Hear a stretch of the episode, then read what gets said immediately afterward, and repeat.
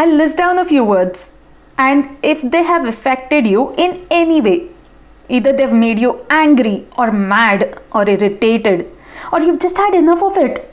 If those are your reactions, then this podcast, this episode is for you. The words are 2020, lockdown, pandemic, stay home, physical distancing, travel restrictions, Zoom, COVID-19. From the million conversations I've had so far this year, I know for a fact that this hasn't been easy to anyone in so many different ways. These words have almost become synonymous to a scary Halloween story.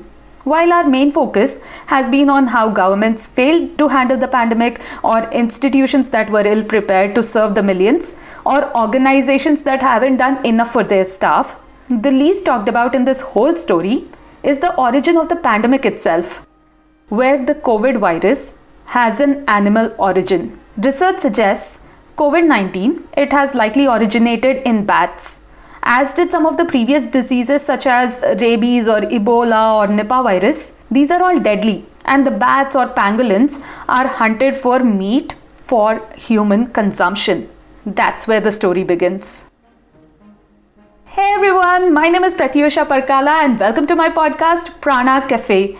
Prana literally means life, and this podcast is about environment and sustainability, and we are looking at individual action. What is it that you and I can do to make a positive difference in the environment around us and to support life on the planet Earth? And this week's episode is about veganism, the basics. November is World Vegan Month, which is to mark the journey of a cruelty-free lifestyle. Almost every day I get asked, what is veganism, who are vegans, what do you eat? So think of this episode as a class on veganism, covering the basics and answering the who, what, why sort of questions. The first thing to know is, who are vegans and what is veganism? It is living a cruelty-free lifestyle.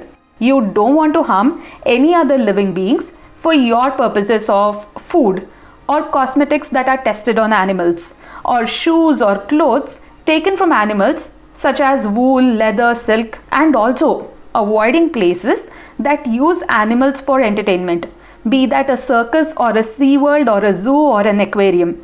And in this entire process, you're also promoting animal-free alternatives, that is for the benefit of animals, humans, and of course the environment. And of this whole vegan lifestyle, let's say the main thing is food, because it is basically our whole existence, right? We will talk about it in a little more detail. What is the difference between being a vegetarian and vegan? So vegetarians don't eat meat, but they do consume other animal-derived products such as milk, yogurt, cheese, all of these things. But these are products that are derived from animals, right? And vegans wouldn't consume anything that is animal or animal derived. Like take a milk chocolate for example. That is a no for vegans, as is a cheeseburger, pizza, if they are made out of regular dairy milk. Now, if this is all out of question, what do vegans actually eat? Simply put, a plant-based diet.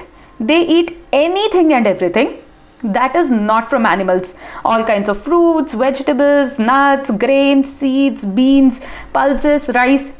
No, it's not that vegans just eat salads or they just eat grass. That is a very poorly made joke. There is a whole variety of food which is plant-based. Let's say vegans don't consume honey because it's extracted from bees. It's actually the hard work and food of the bees, but humans take that away. So it's a no for vegans. Vegans don't consume dairy milk, that's the milk from animals like cows or buffaloes, because of how these animals have to become pregnant. They should have calves, only then can they produce milk. And how is this usually done? Forcibly, and typically through artificial insemination, so which is pretty cruel, right? And then obviously no to meat or fish or eggs, because an animal doesn't have to sacrifice its life to fill my stomach or satisfy my cravings. Now, if someone questions me, why veganism?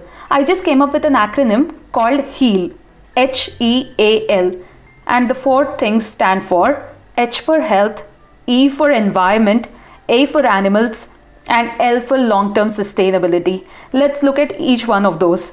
The first of HEAL is health. First thing is, you learn a lot about nutrition, cooking, and improving your diet. And all the essential protein, fiber, minerals, vitamins you can get from a wholesome plant diet. I mean, just like any other food choices, you have to ensure you're eating healthy. Like simple potato chips is also vegan, but doesn't mean you consume a big bag of it and you'll be super healthy, right? More research now suggests that consuming animal fats and proteins is linked to heart disease, cancers, diabetes, obesity, and some other serious conditions. The second one in HEAL is earth and environment. We are all aware of how to live a greener life, like take public transport, reduce, reuse, recycle, how to avoid single-use plastic, etc. But did you know one of the most effective things an individual can do to lower their carbon footprint is to avoid all animal products? So let's go back to 1960s and come to 2020.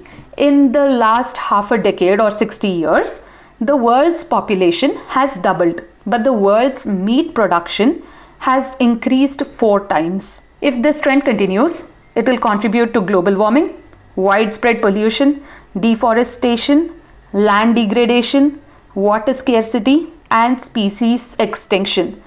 More animals means you obviously need more crops because that's what the animals eat. In Brazil alone, the equivalent of 5.6 million acres of land is used to grow soya beans, and this is only for the consumption of animals in Europe. The planet cannot feed both increasing human and farmed animal populations. Animal agriculture, it takes a toll on the earth by contaminating the waterways, the soil, and just so many other things. On the other hand, despite the increase in food production, despite all this excess grain that we are producing, the developing world, there is hunger and malnutrition. So there is a lot of imbalance into where the food is being grown to who it is being fed to. The third in HEAL, H-E-A-L, right? The third is animals, A for animals.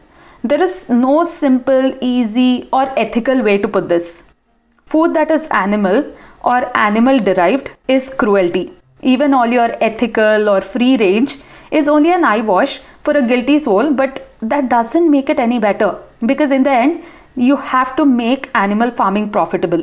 Even all the free range or organic ones, they fear death just as we do, because no matter how well they are treated when they are alive, they all experience the same fear when it comes to slaughter. Let's take eggs. That involves killing all the unnecessary male chicks just when they're 1 day old, because there is no point of having male chicks and no point feeding them.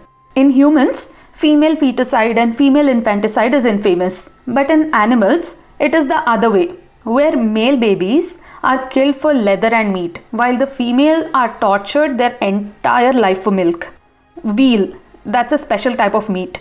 It comes from young males of dairy breeds, which are obviously not used for breeding. Generally, veal is even more expensive than beef. Now, some arguments are how animals are bred for that very purpose and it is okay. But leave them on their own, see if they choose to die willingly for your consumption. The fourth thing in HEAL, which is health, environment, animals, and L for long-term sustainability.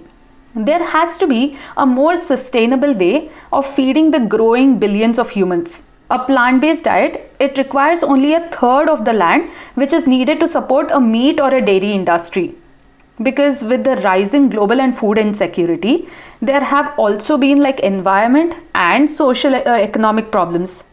There's never been a better time in the entire history to adopt a more sustainable way of living. You know, when you're avoiding all these animal products, it is not just one of the simplest way an individual can reduce the strain on food, but it also is a stand against inefficient food systems, because when you're choosing a meat diet, it is disproportionately affecting the poorest people all over the world. What can you do about it? The first is to educate yourself. Ignorance is not bliss. Choose to learn about the food you consume and how is it coming to your plate. Don't turn a blind eye to the obvious. Just because you've consumed meat all your life doesn't mean you have to do it for the rest of your days too. The second one is avoid buying animal products. Food may be an extremely personal and difficult transition to make, but another place you could start your vegan journey is not buying products made from animals or tested on animals, like no to silk, wool, leather. You don't need an original leather belt or a fur coat. There are top quality vegan alternatives flooding the market right now, such as vegan leather or fox leather, which is the name given to artificial or synthetic material. And similarly, there are many eco-conscious and sustainable brands that you can choose to buy. The third is reduce consumption of animal products. Veganism is about neither using nor abusing non-humans, who all have the right to life and freedom. These animals cannot consent to being raised for milk and meat. The good news is there is something that we can do about it. Every time we shop or order food in a restaurant, every time we eat, we can choose to help these animals. It's never been so easy to be a vegan. These days, you walk into a supermarket and you have an entire section devoted to the vegan lifestyle, including meat replacement options and delicious desserts. You don't have to sacrifice on taste or your needs. You just have to make effort to find better ones. Cooking has been an innovative challenge where I keep pushing my limits on what are the vegan dishes I can prepare. Shopping has been interesting and traveling has been adventurous while I discover new places and new food experiences. It's the 1st of November today, and November, a whole month, is dedicated to veganism. Maybe consider taking the 30-day vegan pledge. It is a personal challenge that actually does good to you, to the planet, and is definitely better for the animals. This week, I'm quoting one of the greatest humans ever, Leo Tolstoy. He said, "A man can live and be healthy without killing animals for food. Therefore, if he eats meat, he participates in taking animal life merely for the sake of his appetite. And to act so is immoral." I want you to question your thoughts, your beliefs, the way you lived all these years. Some of it will be right, and some you can change for the better. Where can you start? What are your doubts and fears?